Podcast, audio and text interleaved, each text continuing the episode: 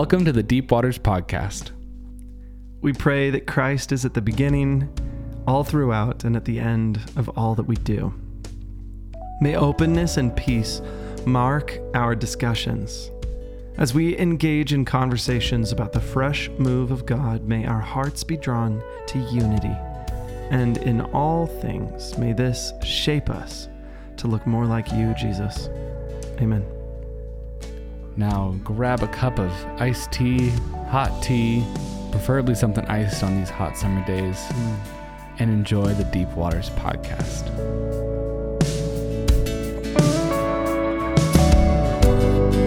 All right. You know, I was listening to a different podcast earlier this week, and it was a 30 minute podcast, and they spent 12 minutes just bantering at the beginning before they even got into the content. Wow. And I thought, do we do that? No, I don't think we do 12 minutes worth, but I think we should try today. All right. So we're going to do a third of this podcast just talking about nothing that we scripted or care to talk about. It's just going to Yeah. happen. So it's been a bit breezier than it is normally today. Mm-hmm. Yeah. And this shirt catches the breeze nicely. Mine doesn't. I have like a big screen print on the back of this, and so it just sticks to me Yeah. like paper mache. uh, it's good for losing water weight. That, that is true, which my bat could use. Oh my gosh.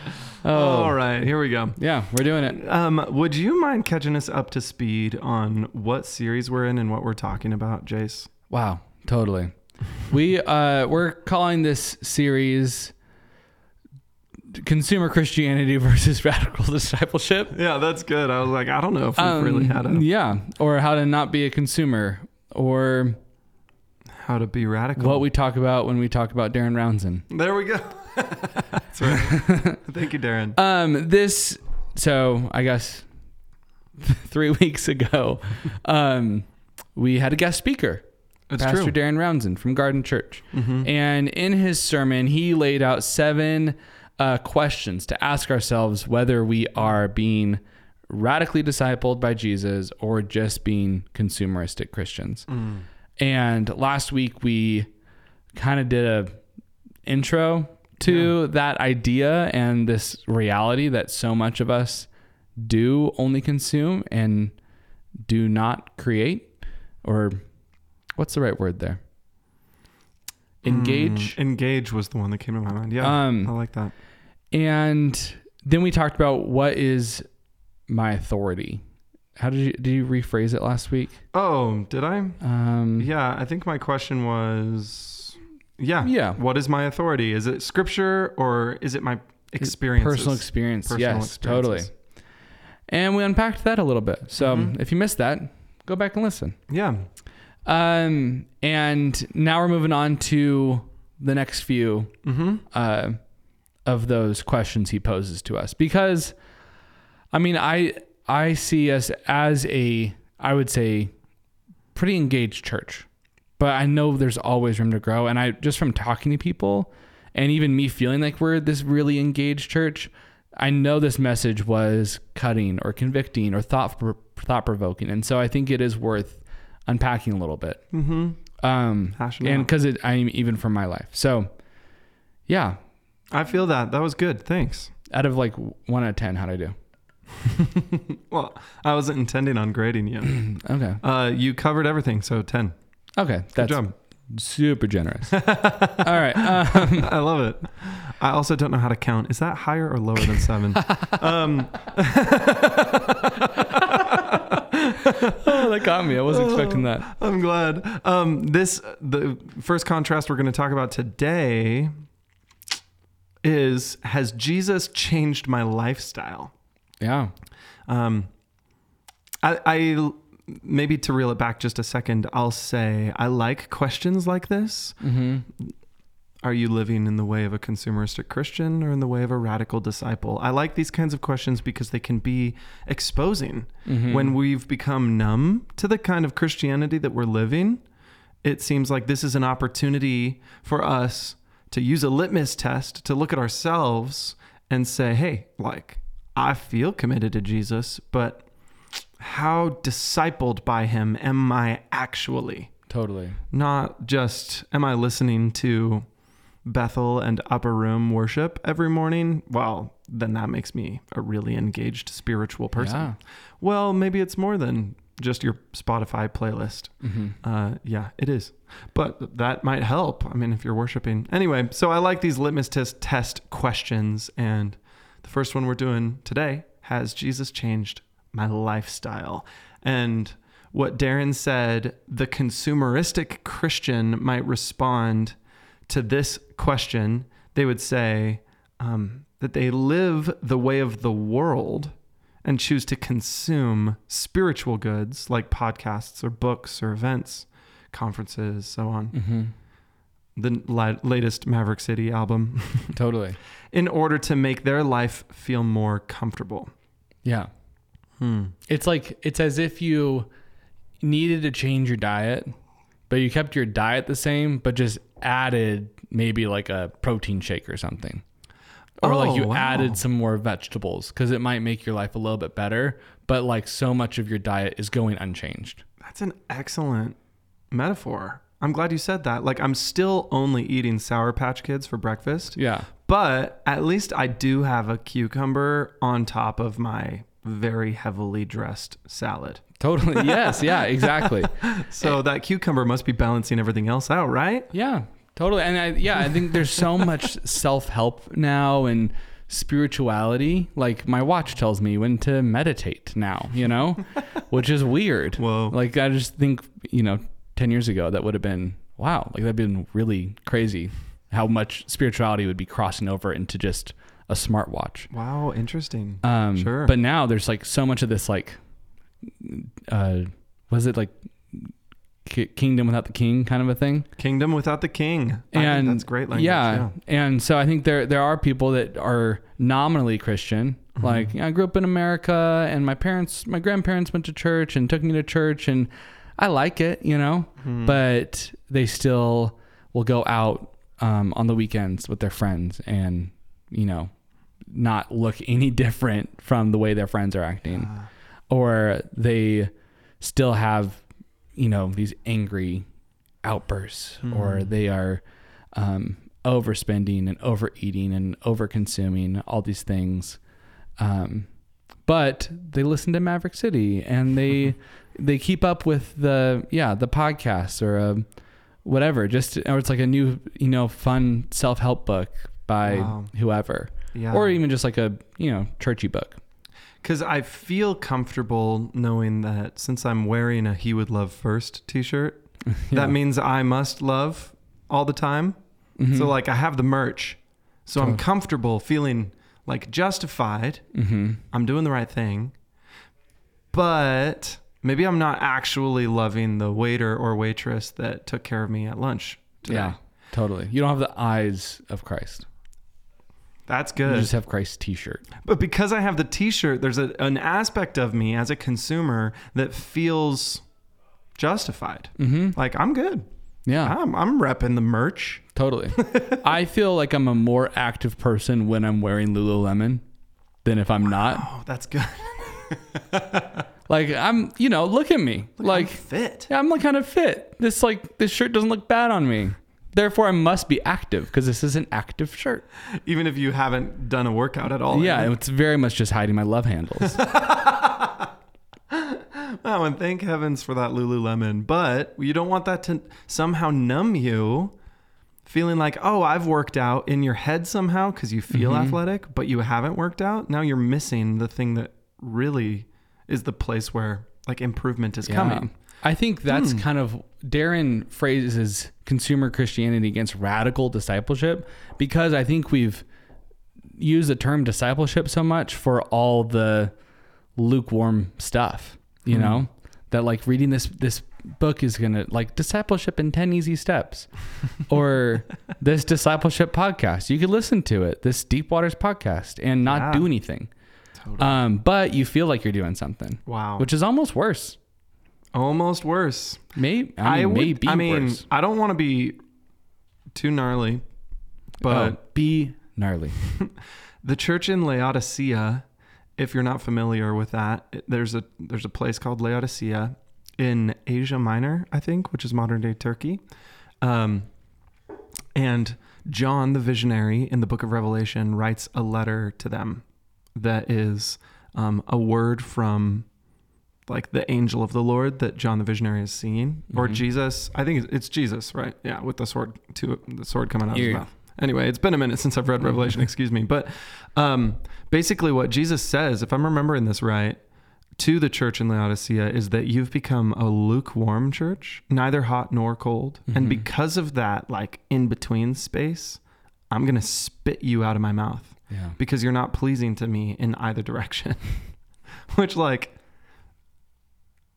well, Francis Chan, as I recall, took that um, concept and wrote a Mhm. book called Crazy Love that is really wonderful and convicting and Mm-hmm. will challenge you and any trace of lukewarm Christianity that might exist in you.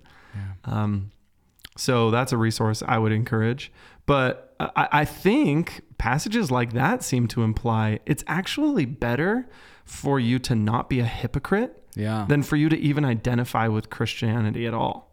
That's wild. Because if you identify with Christ but don't live with Christ and for Christ, then you're just like You're like bringing shame to the name. bad as bad advertisement, you know? Wow.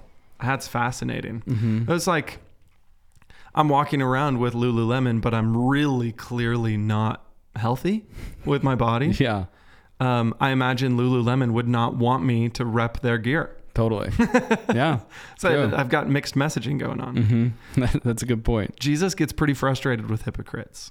Uh, More frustrated with hypocrites than with anyone, for sure, in the Gospels. Yeah, he has like it like that's where his all of his like super convicting calling out Mhm. comes to, not to like the people that don't know God, you know, or are far from God. It's like those that know God and are are like tainting the the image. Whoa. Yeah. Brood of vipers. Mm-hmm. Woe to you, Pharisees, you whitewashed tombs. You're clean on the outside, but you're dead on the inside. That's There's- crazy. There's some like harsh words that, you know, you think about Jesus as being so kind and gentle because he is and was. Um, but he wasn't without some convicting speech. And it was almost always, maybe always, to the hypocrites. Mm-hmm. Um, so, anyway, that's why this consumeristic Christianity conversation is such an important one because Mhm. Um, I'm, I'll say that it's not a super binary thing. Like you either are fully hypocritical or not at all hypocritical. It doesn't really work that way. Yeah. It seems like more of a sliding scale, you know? Or like hypo- hypocrisy might sneak in in parts of Hmm. your walk with God or parts of your life. Sure. Um, I think I think someone who might not know or have like realized fully realized their full identity in Christ uh, is much more likely to kind of chameleon in the different environments they are Mhm. in. So if they're at like their house church, they might you know walk the walk, talk the talk. They're a duck, you know, all the Yeah. things. And if they're at their office, they're kind of a different person Hmm. which I mean, they're not like marking themselves as a Christian there, but like the inside is not clean, It's good. you know? You're just putting on a facade when you are in the in the churchy environment. Hmm. I imagine it's harder for teenagers to mask this because they aren't as experienced in the works of hypocrisy. Um, but being a youth minister at River House, Yeah. um, it's interesting. There are some of our teenagers that are, I mean, and not to like bash on anyone. I love every single one of our teens, and Mhm. I'm in the ministry in order to help them figure out this whole discipleship thing Yeah. as I try to figure it out myself. Mm-hmm. Some of them are so integrous. It's crazy how mature some of our teens are. And I'm like, wow, you actually love the Lord with your whole Mhm. heart. Yeah. And you go to public school and you love all your public school friends, even though they're not Christian. Yeah. And you encourage them to look more like Jesus, even though they don't identify. Like, how are Mhm. you such a great disciple everywhere you go? and you're only 15, 16, whatever. yeah. And there are other kids that come to youth group and act just as holy. Mm-hmm. But then, of course, word sneaks out. I hear behind the scenes like they can be some of the most gnarly people in their school settings with the like worst language Hmm. and some of the most disrespectful speaking. Um, but you'd never know that on a Tuesday night at youth group Yeah. because they really put on the face well Mhm. there. And it's interesting every once in a while when I get to see a glimpse behind that mask into who a person is when they're not at youth group, um, it stings. Yeah. It's disheartening. It's like, dang, Mhm. I feel like I've been lied to by you. Yeah. At least show me your authentic self and let's work on it. Um, some version of that exists in all of our lives, I Mhm. think. Yeah. And Darren said something like, "It's it's so much easier." Um, how did he phrase it? For you to just be who you are. Um, but we fall in this habit, especially in ministry, I think, to act like we are who other people think we are. Yeah. Is that how he Mhm. phrased it? Yeah. Something like that. But every time you're just going to dig yourself into weird holes if you act like you are someone you're not, Yeah. even if it's somebody that other people perceive you to be. Um, wow. All that to say, we want these questions to be stimulating and convicting so that they do root out those little weeds of hypocrisy that start to grow. Totally. Huh. That's so good. I I remember hearing a sermon where he talked about being filled with the Spirit was like being like a cup full of water, Hmm. and like if we spend you know time in in relationship with Christ, our like cup fills up and then starts to overflow and impacting people. But if you're going to um, walk with a cup full to the brim, it changes how you walk than you would with it less full which I thought was interesting. I also also have heard like if you're carrying a cross, you don't walk the same way as if you don't. You know. Wow. So I, I like that image because it's like there there ha- there, there needs to be a, f- a visible change. You know, and I think if you try to put the cart in front of the horse and make those changes before the heart is changed, that's where we get religiosity, and that's where you get Pharisees even that are just Mhm. doing the things, but their their insides have not been changed. Wow. And so I think it's it's this balancing act of spending time with the Lord, setting up spiritual disciplines to, you know, mature yourself and letting, you know, your relationship with Christ change you so that you look different, that there's fruit, that there you're walking different. I love that. I've always loved it. That was it, like he like it was like right at the end of a sermon. It just like totally like capstone the whole thing off. Was that Darren? Who was that? No, this was uh, when I was at the World Race. Oh, sweet. hmm Someone wonderful, probably. Yeah, South African, great accent. Oh, we It love South. Africans. Yeah, totally, River House, Mhm. especially, it seems like. totally. Um, oh, that's cool. hmm Hmm, there's a lot to chew on in all of this.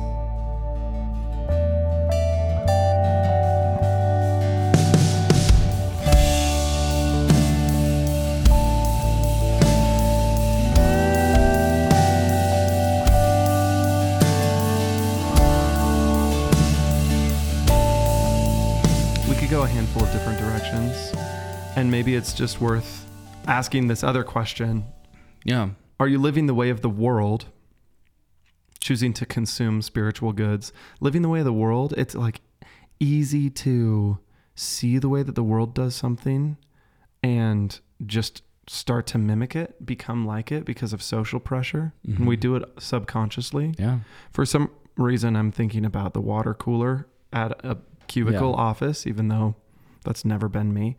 Um, but like you go to the water cooler and you're filling up, and there are two people that are there already, and they're talking like pretty, pretty inappropriately about a particular person, yeah, and that like gossip or slander, for whatever reason, it feels easy to just slide yeah. into. hmm That's the way of the world. Are you walking counter to that? Imagine you go up to them and and you actually start speaking honoringly of the one that they are slandering. yeah, So to like cut against the grain of the world and maybe even call your coworkers higher. It's so hard to That's imagine every realm in our lives that are more influenced by the world than by Christ because discipleship is so holistic. hmm But I think that's the journey, you know, is gradually reforming more and more of ourselves by the grace of the Holy Spirit to look more like Jesus. yeah, Um, and then instead of living the way of the world, the way that Darren Rouanzoin put it is we should live the way of Jesus and choose to make other disciples. hmm He found that to be a critical enough point that it was worth putting right there. I think something he talked about was in the act of making disciples is going to re like rewire the ways of the world in yourself Mm. too. Mm. Because to make radical disciples, you have to start affecting the world around you Mm. in a way, I mean, hopefully in a way that looks Christ like instead of the world affecting you in a way that looks worldly. Whoa. So it's like it's kind of flipping that on its head a little bit, I'm seeing. That's great. And I'm like, I mean, I think one thing that I've realized since Darren left, it's like we need to live the way of Jesus and we must make disciples, you know? Hmm. I mean, eh, we're all, it is a choice. Like we do need to choose to, but it's like, and we must choose to, you know, it's like we like we, like we're supposed to. And I think if we're not, we're missing it. And I'm talking to myself here. I haven't been actively making disciples, wow. you know, in, I guess in the framework in my head. sure. I'm sure Of what it means to of make a what it means to make a disciple, Which I long think relationship. I think that's important, maybe even for us to stop and consider like, what are easy ways that we drift into something that could feel like discipleship or is discipleship, but just in a really small way? Hmm. Um, like going and getting coffee with someone that you see every six months and you catch up in on life. And that's good. You're encouraging each other, um, but you're not really living life together hmm what the Lord has deposited on me isn't really rubbing off on you because we're not experiencing each other enough. Yeah. Um, so maybe that's a glimpse of what discipleship would look like, but there's there's missing like life on life intentionality. And I love that at the end of his sermon, when Darren was with us on Sunday, he shared, well, not this past Sunday, but whatever Sunday that was, hmm um, he shared, I want everybody in this church to just find one person Yeah. that they feel like they can invest in. And I think that's super attainable.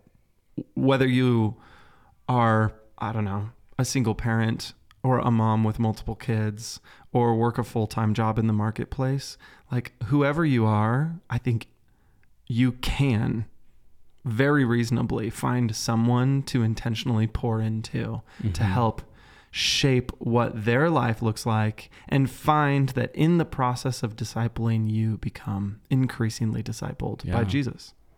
I think yes, I think that's so true. I'm also thinking that we need to also have mentors in our lives to be discipling us because we are physical beings Mm. and I mean Christ will do an amazing work in us, but I also know that that that God is moving through us as humans. And I think that's like a huge reason for mentorship to have a mentor above you who is, you know, in Christ, you know, molding you like on a potter's wheel Hmm. and you are to do that to someone Oh. else as well. But we because we're physical, you know, I just I don't think I I think times when someone who has only been discipled by Christ tries to disciple other humans, like it does like it, it doesn't work the same as if you've had like a mentor who is discipling you. That's good. I don't know. I'm like actually pulling this out of thin air.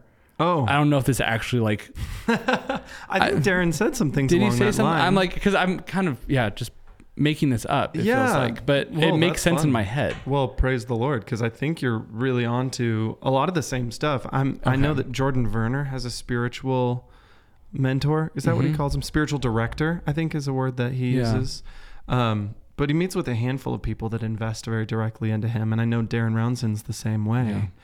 a lot of the people that I most look up to have at least one person that is intentionally pouring into them, Mm-hmm.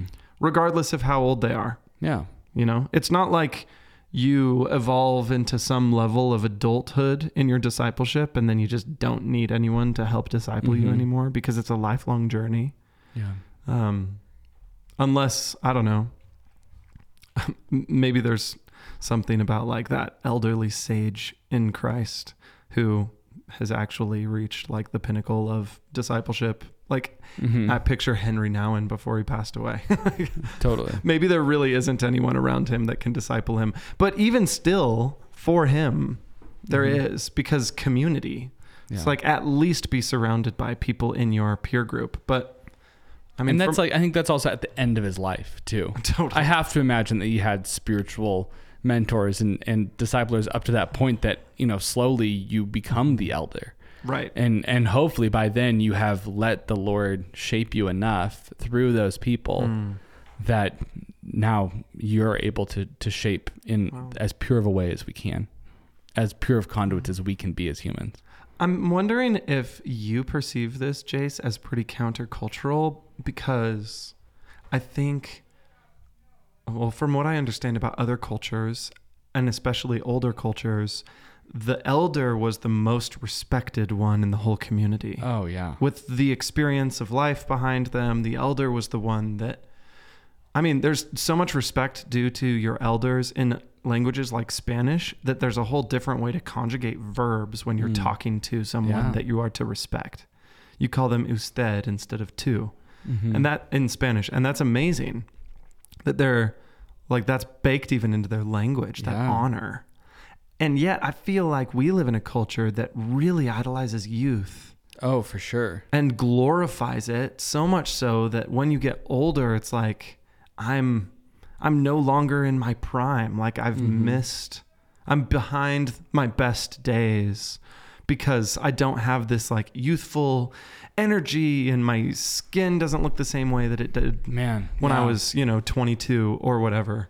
Um i wonder how much that culture invades our sense of needing to be discipled. Yeah. and now we just I mean I hope this isn't offensive or too hard, but now now we put the people that are our elders that have some of the most wisdom to give us in homes yeah.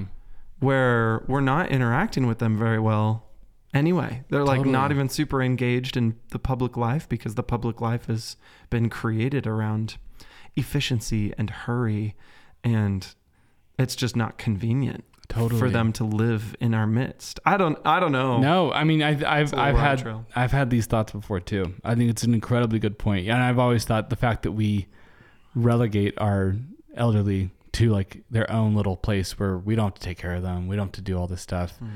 is an incredible detriment on our culture. Mm. I mean, I'm spending time around the world. It's like every home, it's like, hey, like you know, this is me, my brother, this is my mother, like living in the same place. You know, Wow, yeah. and they like they just care for their families in a different way which i mean it depends on i'm not saying if you have put your parents in a assisted living that you're not caring for them because Right. you can do that in a good way and a bad way you know um Totally. but we do discredit the elderly and i think even like the whole like boomer uh Oh. like joke that has come up the past few years Yeah. is like is kind of sad because it's like oh it's like that's it's making fun of anything the uh, like the older generations do Wow. um yeah and i think a lot of um kind of the progressive culture now says if you are old you probably have old fashioned thoughts and therefore should not be at the table at all you're probably part part of the biggest problem in our culture Fascinating. and have no th- nothing to give Wow.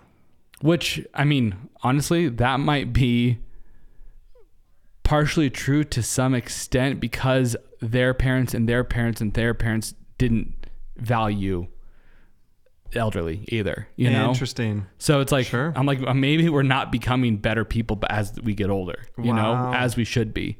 Because we've, for three generations, have discredited the elderly and said youth is the the goal, the end all be all, which is crazy because youth is always behind us. Right. It can't be the end all be all because it's the beginning. right. It's the beginning all be all. I'm gonna put that on a t-shirt. Um, now I'm feeling convicted that we're both 20 somethings having this conversation and we don't have like someone who's gray haired. True. We need we need someone silver and wiser than us. I'm part of the problem. well, it's good, you know. I think I'm part of the problem with all of these things Oh yeah. I have been discipled by people, but am not currently being discipled by someone. And when Darren was here, I felt a lot of conviction around that. I need to have someone discipling me and at least someone that I'm discipling Mm-hmm. I kind of think, and I don't know, but uh, especially after Darren was here, I'm feeling like that's a conviction that I want to hold on to pretty tightly. That a part of being a Christian life requires you to be poured into and to pour out, Yeah. Which I think is why Darren puts it here as such a critical point.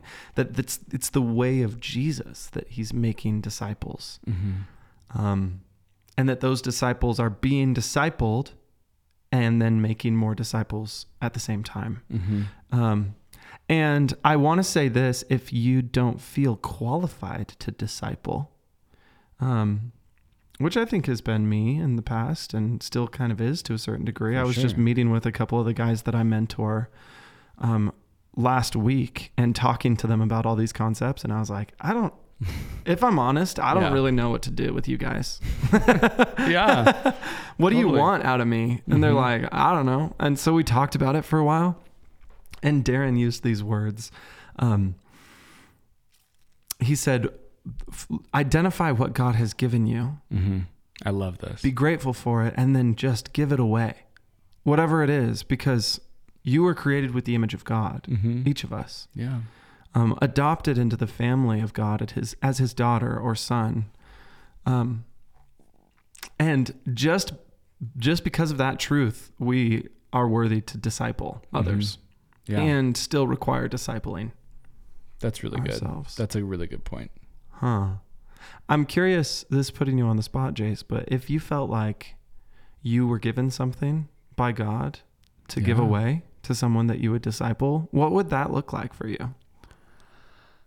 Um, I think um, a big part of who I am is making people feel safe and seen, and there's like this deep rooted hospitality in me, and I think that is part. What's cool about my job here at the church, um, in ministry is that's our, part of what I get to give away at the church is leading the hospitality team. And so I kind of look at each time I get to meet up with my greeters, um, while I even do this imperfectly, it's a time to like, you know, pray and, and with the eyes that I have been given from God and, and seeing the lobby the way I see it and try to instill that into other people.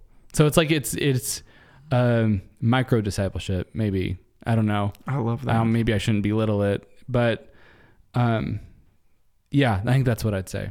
because you really do have a, a phenomenal gift that is cultivating hospitality and you're demonstrating to others how to care well for the guests at our church because they're learning that gift of hospitality from you. I see that. That's cool. Amen. you. That's at least one way that you can do that. Yeah, totally. There's I'm a sure, lot of ways. I'm sure there's a lot of ways. Exactly. Yeah. And I just did like I was just I was thinking about that before you asked that, so that kind of worked out well. I was Oh. like, what does that look like in my life? That's great. Um, Hmm. yeah, it'd be interesting to think about it more. What do you? How would you answer that question? I feel like a default in that realm for me lately has just been my love for scriptures. Mm-hmm. And if I can somehow impart not just knowledge about the scripture, but the sense that the Bible is amazing. Yeah. And if I can impart like a genuine love for the word of God, that's uh, that's amazing. That would be so cool, It's so good. you know. I think you've sparked that in me, even. And especially through this podcast. Really? I remember like multiple times, like just listening to you talk about the Bible. Like I'm just usually just blown away. I'm like, ah, oh, scripture's beautiful. It's amazing. I'm just leaving like elated that we have this book, you know? Wow. That's because of you. Praise God. Wow, thanks. Thank you, Holy Spirit. I'm also thinking like like think about the way that people who were following Jesus would have observed him, like interacting with the Samaritan woman at the well. Like, whoa, okay, this is breaking my categories.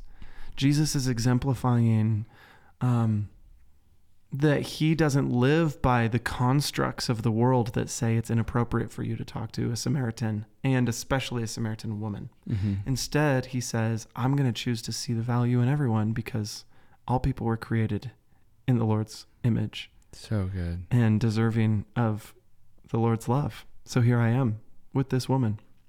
And disciples, here you should be as well.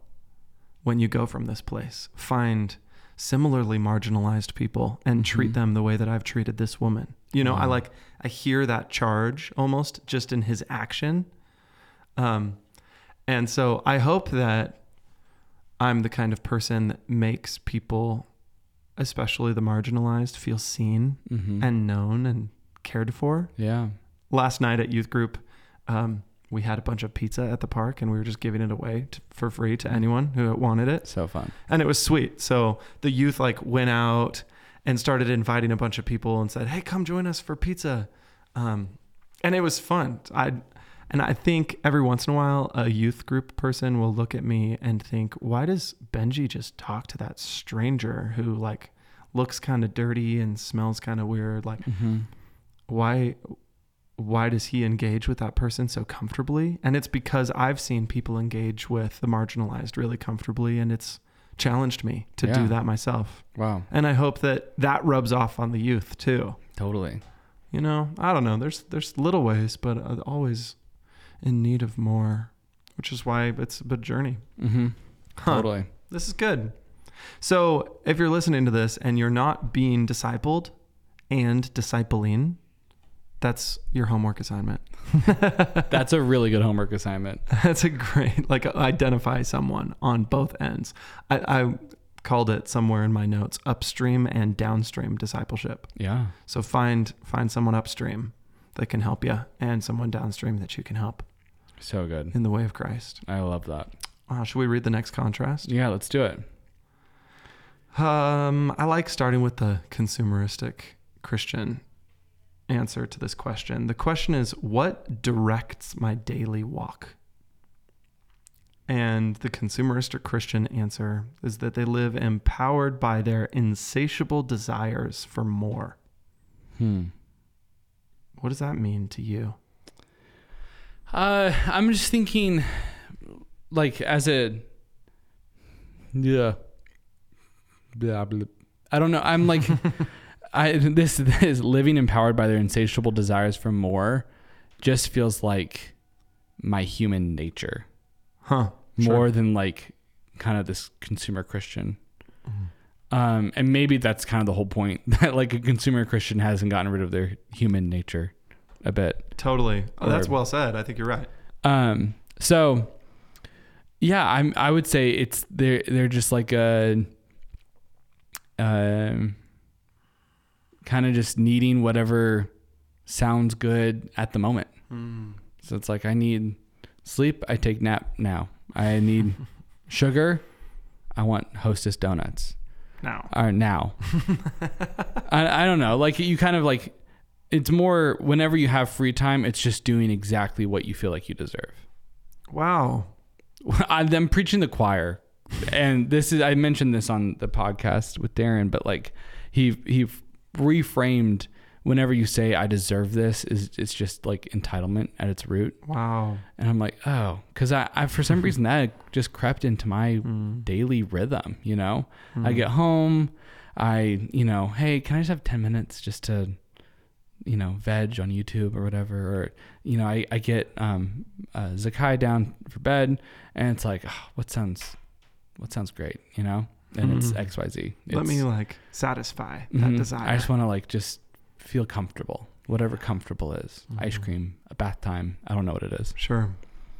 Which we, uh, why the term consumeristic Christianity works so well is because we live in an economy and in a culture that is wildly driven towards consumerism. And there's, I don't know, billions, hundreds of billions of dollars, trillions maybe. I, I would, could look up the statistic of how much money is spent on marketing every year Oh yeah, just to persuade us that we need something else Mhm. to be more comfortable, to be more at ease, to make life more convenient, and it more works. entertained. You know. And it works all the time. I read, I read. Speaking of Amazon, I read a a thing that said just this year alone, like year to date, Amazon has delivered like 11.8 billion of their own packages. wow. Isn't that crazy?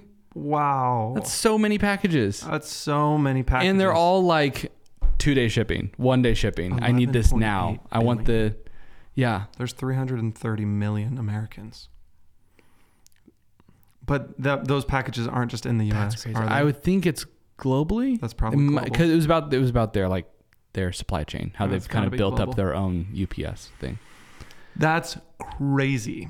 It's still insane either way. Yeah, absurdly insane. Yeah, and we just need more, and we need it faster. Mm-hmm. Huh? And I, I mean, I've just have felt so convicted just when things are regular speed. You know, Hmm. like I just get impatient. I for- I'm forgetting what it was the other day. I don't know if like I I don't remember what it was, but it was just there was something that should take two minutes that took 15 minutes, and it was just like I don't I don't know if I can do this. Like this is such a waste of time. Sure. Like what's even the point? Wow. Um, which is like so dumb. Like Yeah. 15 minutes is not a long time. Totally. If it's something that's valuable, Yeah, totally. time. Maybe it's better because it takes time. Mhm. You probably value it more. Yeah. You know? Mhm.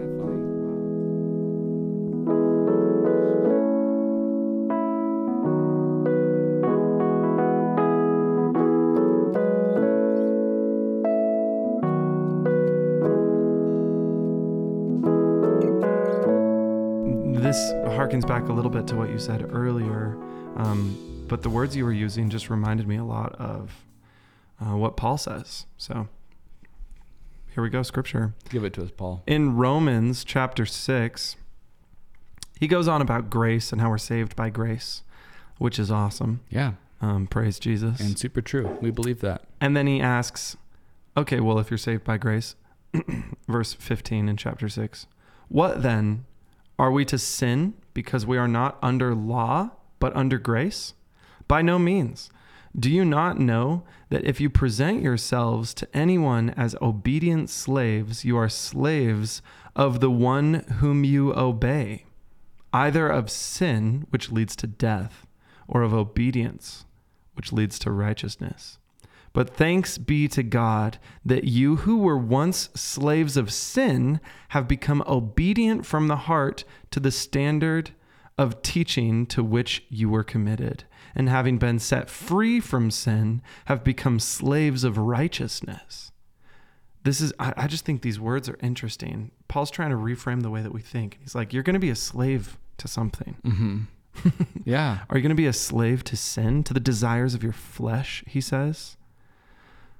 Living in bondage, Mm-hmm. or which is funny because that's just upside down of what the world says. Like the more you give in to the desires of your fre- flesh, the world says that's the more freedom you have. Wow. I, I get more. I get to desire myself, or I get to like satisfy the desires of myself more and more and more. Of course, that's freedom. I am financially free because I'm free to do whatever I want with my money because I want to spend a lot of my money. That's, I mean, freedom is like baked around that language. yeah. The Bible flips that upside down and calls that bondage, slavery Hmm. to your own flesh. Yeah. Um, and the freedom that God offers us is here called slavery to the obedience of Christ, which is where we find our ultimate freedom. I don't know. I mean, maybe these words are kind of weird for like postmodern Americans because we don't want to be slaves to anything. Totally. Um, but I think it's just Paul's kind of strong language to say, hey, you will be discipled by something, you will be subject to something. Yeah. That's maybe that's a better word to say rather than slaves to something. Yeah. You will be subject to something just by nature of being human. So are you going to be subject to desires that are going Mhm. to lead to death? Yeah. or subject to the king of the universe who is perfectly good and loving and wants what's best for you and to give you the abundant life. Even though that abundant life won't look like what the world says the abundant life is. Oh man, it's incredible like how Huh. Oh, just like the world is just so uh opposite of the way of Christ. It's like it's almost funny at times. It's like that's cra- that's wild. Are you thinking of an example? well, I, like even just what you said about how the m- more we give into our flesh, the more free we are, says the world. wow. And Paul says the exact opposite. Wow. Um, and I think if people are honest, they feel it in their spirit. You know, they feel it in their their their the unhealth of their soul when you are just like torn all these places and just ravaged with discontentment. Because that's where Mm-hmm. that's what the we now live in a world with endless possibilities and Wow. endless things you can buy want endless things to be marketed towards you mm. from a consumeristic standpoint. So it's just insatiable and it's anxiety inducing and depressing and all it like it, mm. it's really intense. And it's not until we realize that we have to uh yeah be a, be a slave to something else Wow. which is weird language too It you is know weird. I, yeah i think you said subject and i think that might be better but I, I, slave is more memorable in my mind Yeah, because it, because it is like ah you know punchier. you've got to wrestle wrestle with it i want to like i want i want to figure out something that's punchier you know well, I don't know that this is exactly what we're going for, but Play-Doh, mm-hmm. um, not the like child substance that Oh, they play with, Yeah, not play dough. I, i'll be honest that's exactly where my mind went Really? yeah I'm thinking of the ancient Greek philosopher Plato. mickey's dog Yeah, uh, no. oh dang it Aristotle, Socrates, Mm-hmm. Plato. yeah the forgotten planet go ahead Dang it. That's so funny. Um, Plato said, uh, this isn't Christian language, but it's ancient philosopher language, which I think we can glean a lot of truth from yeah and have an even more enlightened perspective on it as Christians. So this is what he said Our reason is like a chari- charioteer, the person standing in a chariot. mm-hmm. And there are two horses pulling this chariot. One is desire, and the other is emotion. interesting Interesting, right? yeah So he said the journey towards self mastery is the journey to control your desire and your um, desire. Another word that he used was appetites, mm-hmm.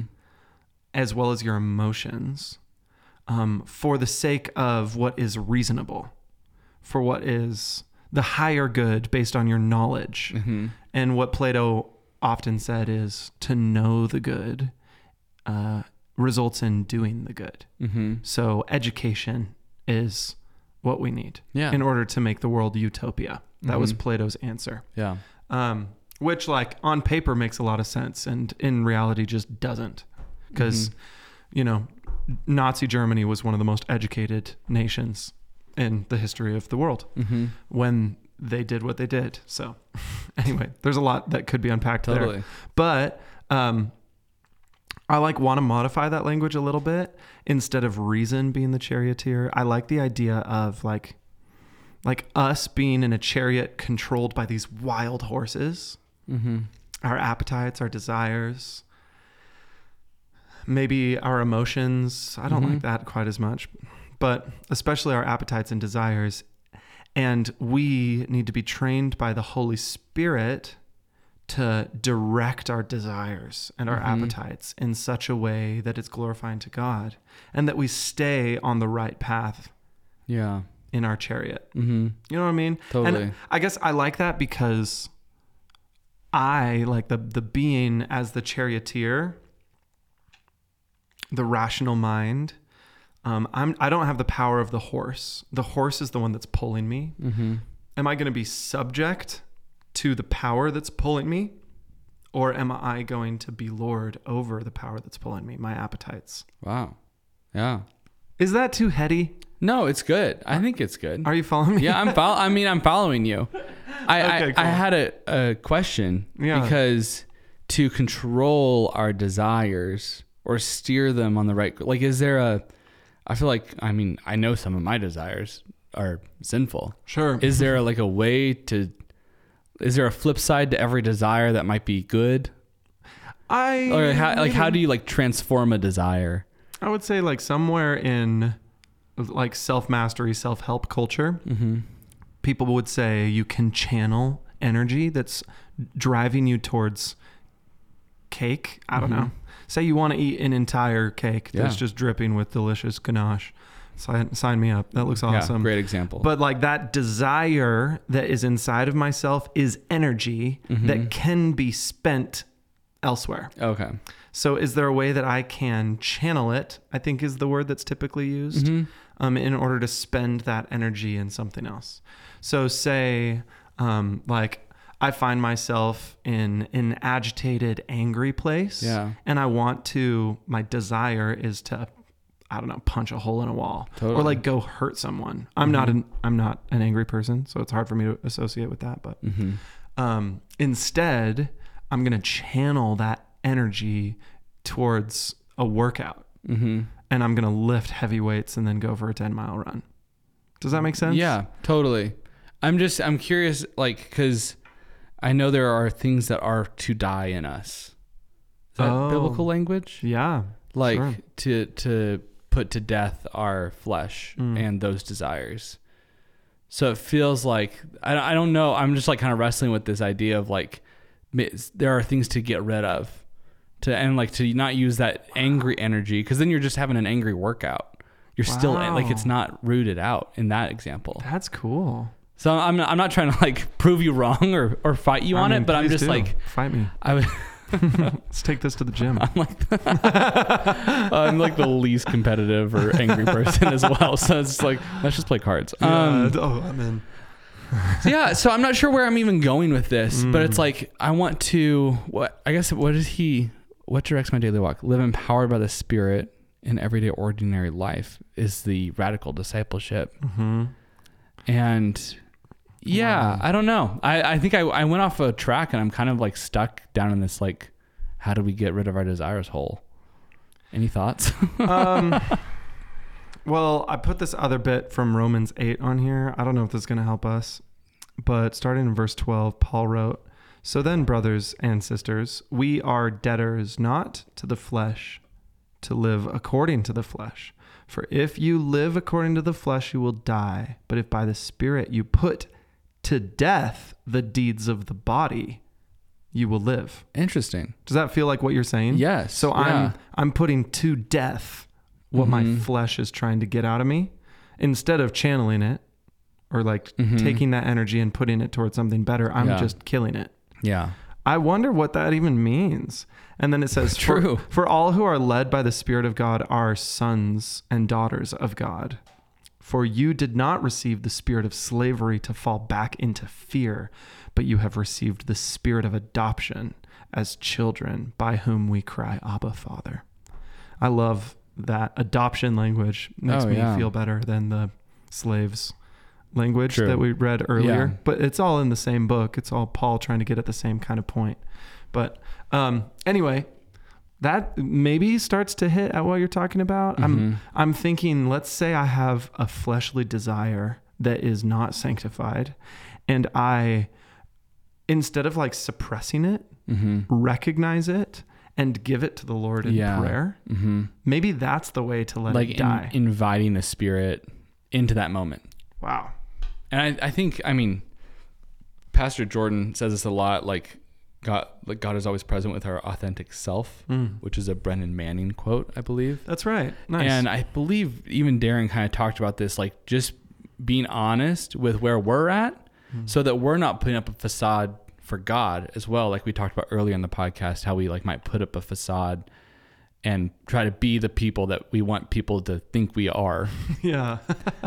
Um, but if we're able to just in our full reality bring that to Christ, I mean, I think I think I was trying to reason this without the power of the Holy Spirit, Mm. and that's probably the missing key. Is like when we That's bring great. it to God, bring it to the Spirit. That's where we will be like refined. When we will like be reminded of our sonship and not our slavery to our our sin. I'm so grateful for you in this because I've I'm I've been feeling convicted and recognizing in this conversation where Mhm. I'm trying to represent the way of Christ. I think I represented the way of the world a little bit too much in my speaking because I'm like, oh, just like by your willpower, Mhm. take your energy and Yeah. like channel it towards something that's good. Nowhere in there did I say submit your will to the Yeah. the omnipotence of the spirit. And so I'm so glad that you Yeah. kind of corrected that because I think that's an example where I have been trained so much in the way of the world that I I didn't even think of that as much of a worldly thought. Totally. I think there is a Christian Christianese version of channeling your energy that's maybe not even applicable here. So it's not like it's a bad concept. Mm-hmm. I don't know. It's incomplete. And it's incomplete. And I don't think you were, I mean, you're not advocating for the world, but it's interesting to see how formed we are. Mm-hmm. You know, even just you realizing that in this moment of even just the self help culture, wow. which sounds like a good. good thing, you know, Totally. but is incomplete often. Mm-hmm. It won't lead to life and life abundant, Mm. which is why Darren says not to walk in the way of self help culture, but what directs my daily walk? As a radical disciple, you should live empowered by the Spirit in everyday, ordinary life. And that's like the source of the energy, too. The empowered, the power is in the spirit not in our desires. That's great. It's not in my How willpower. did, how did it take us like 20 minutes to land there? I mean, that's I'm- like in the thing. Shoot. uh, you know, I'm glad it did Yeah. I feel like that was us processing like real consumeristic, like worldly stuff. Yeah. At least me, that needs to be uprooted and, you know, gently redirected. yeah. And I feel like that this is the way of discipleship. Mhm. And we're what's kind of fun about the podcast, it's almost like we're modeling it Yeah. while doing it in real time with Totally. uh, by accident. Know Not trying to model it. It's not like a facade, you know? I don't want to advocate for the way of the world, Lord. Help me. But I j- feel like I kind of did. Um, Wow. And maybe am way more than I even realize. And Holy Spirit, help us where that's happening. But I Mhm. think this was a cool example of it. Uh, we want to be empowered in everyday, Mhm. ordinary life, Yeah. whatever it is, even if it's my desire for a really fancy, uh, you know, coffee drink in the morning Mm-hmm. Or the way that I treat my coworker, or the way that I speak in traffic, or Yeah. the way that I'm parenting my kid in the middle of the night when they woke up because this one thing happened, and it Mhm. could be really irritating, and like the the, the flesh is starting to come out because I'm exhausted. Yeah. It's like, how can I live, even in my weakest, especially in my weakest moments, empowered by the Spirit to Mhm. direct my daily life? Totally.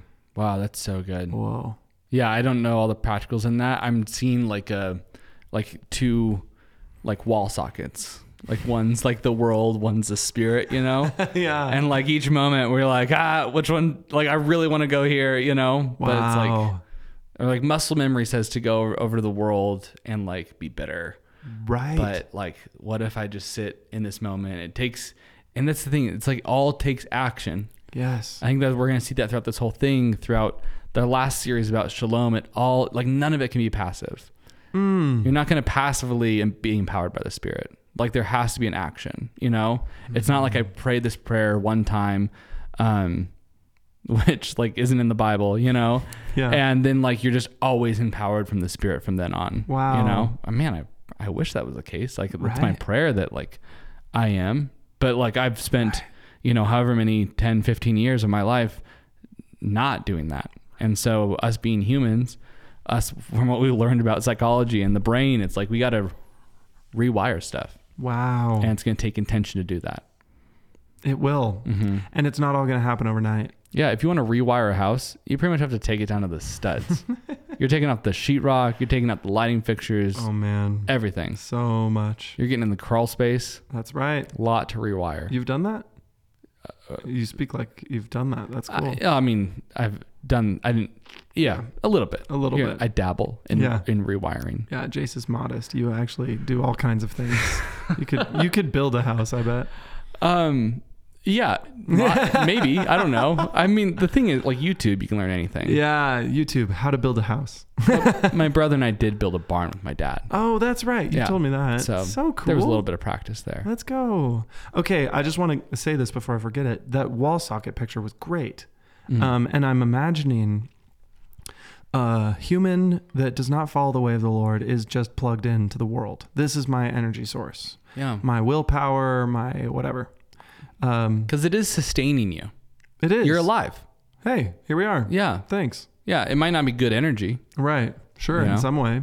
I guess there's another, like, even theological point where I'll say anything that is alive is being sustained by the Lord to, in order to exist. But that's a different thing than what we're talking about. True. Um, so I wanted to just dif- Sorry, I took it really down a road. No, but you were right. You start. Um, in order to give your life to Christ, it's like unplugging from the world and Mhm. plugging into the Spirit. Yeah. Um, but then I think that visitation language could be used, which is the way of the consumer Christian. Mhm. I'm plugged into the world by default, but then when the world fails me, oh, let me. I remember actually the Spirit is a better power source. Yeah. So let me plug into the Spirit right Yeah. now because I really need it. And then once that trial is over, okay, cool. I'll unplug from the Yeah. Spirit and plug back into the world because that's my default. totally. That's my muscle memory. That's Mhm. where I'm going to go.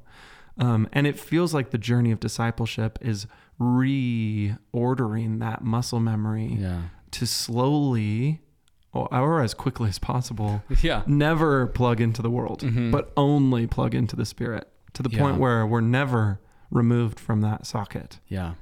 I, I like that.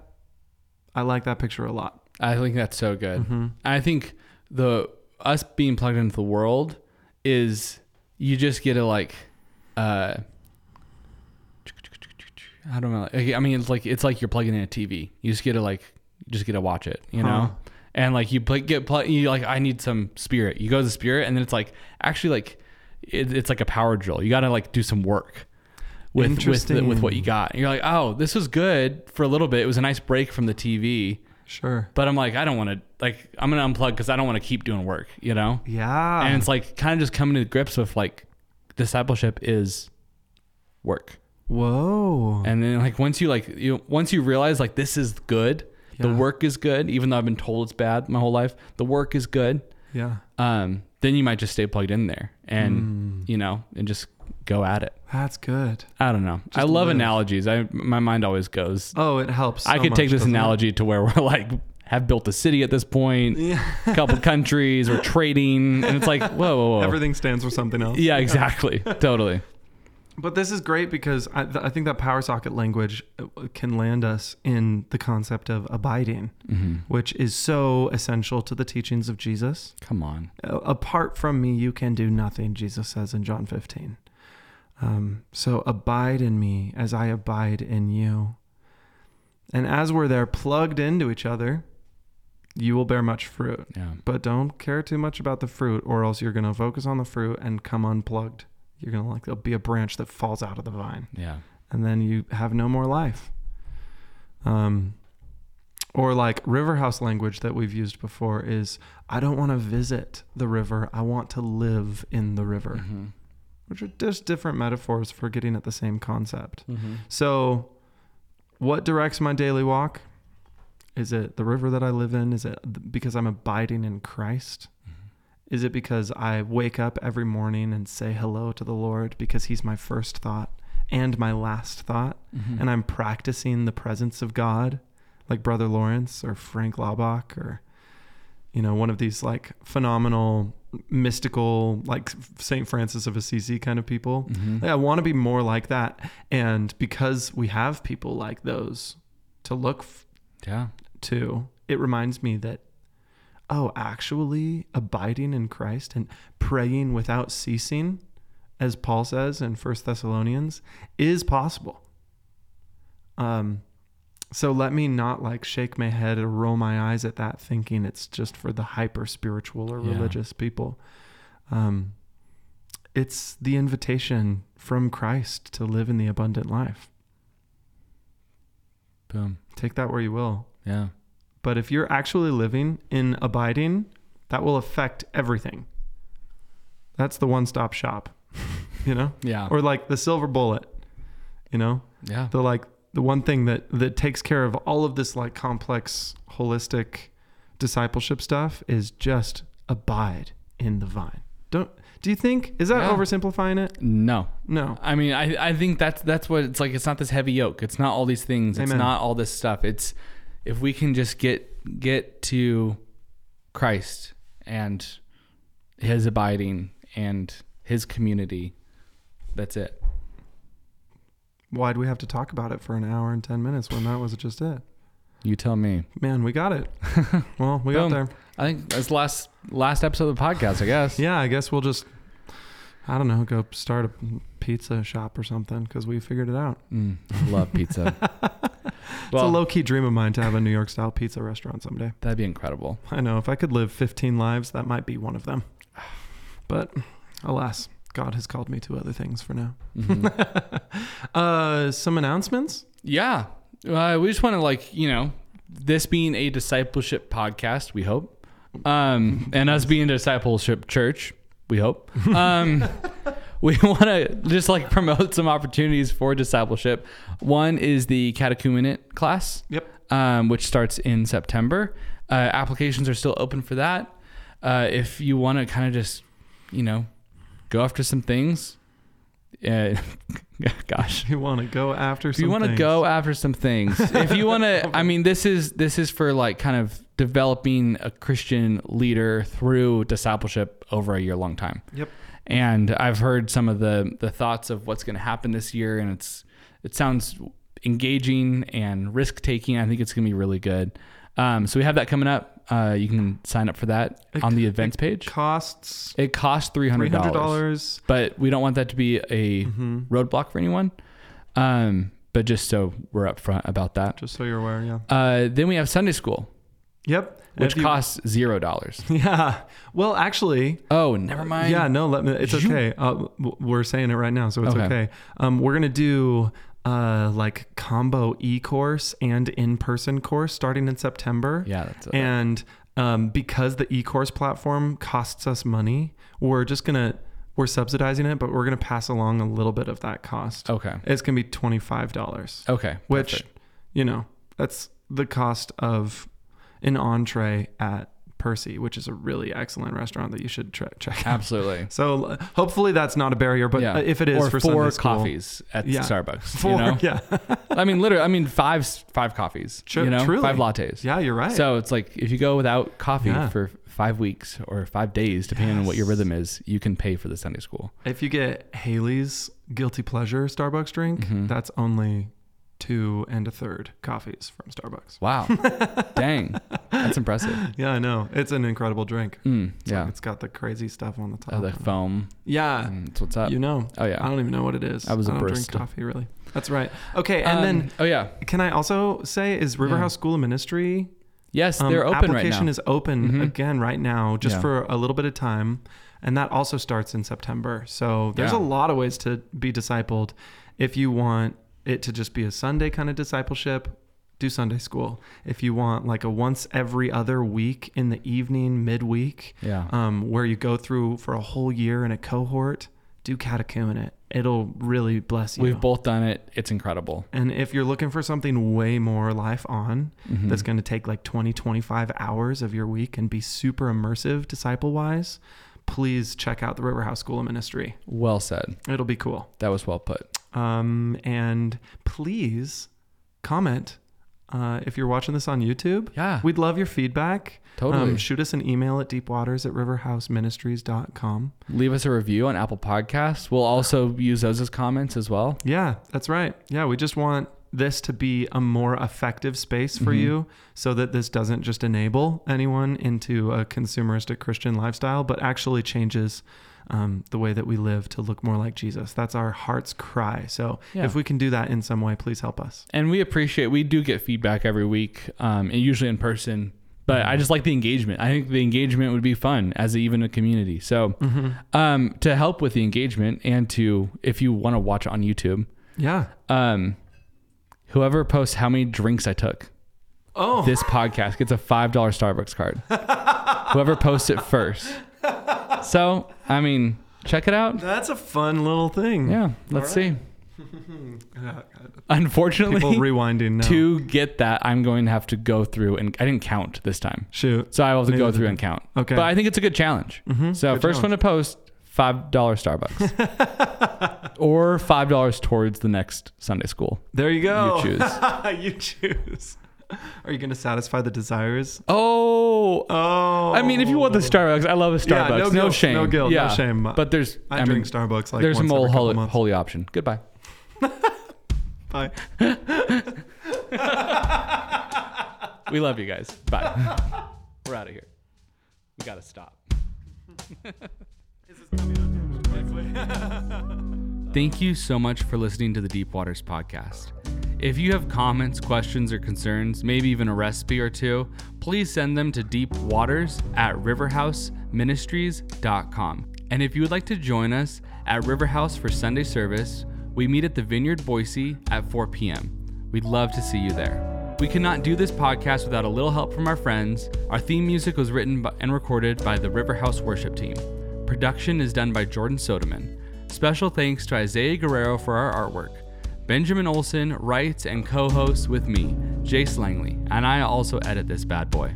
If you like this podcast and want to keep going on this journey of discipleship with us, please leave us a review wherever you listen to the Deep Waters podcast. May Christ be with you wherever you go.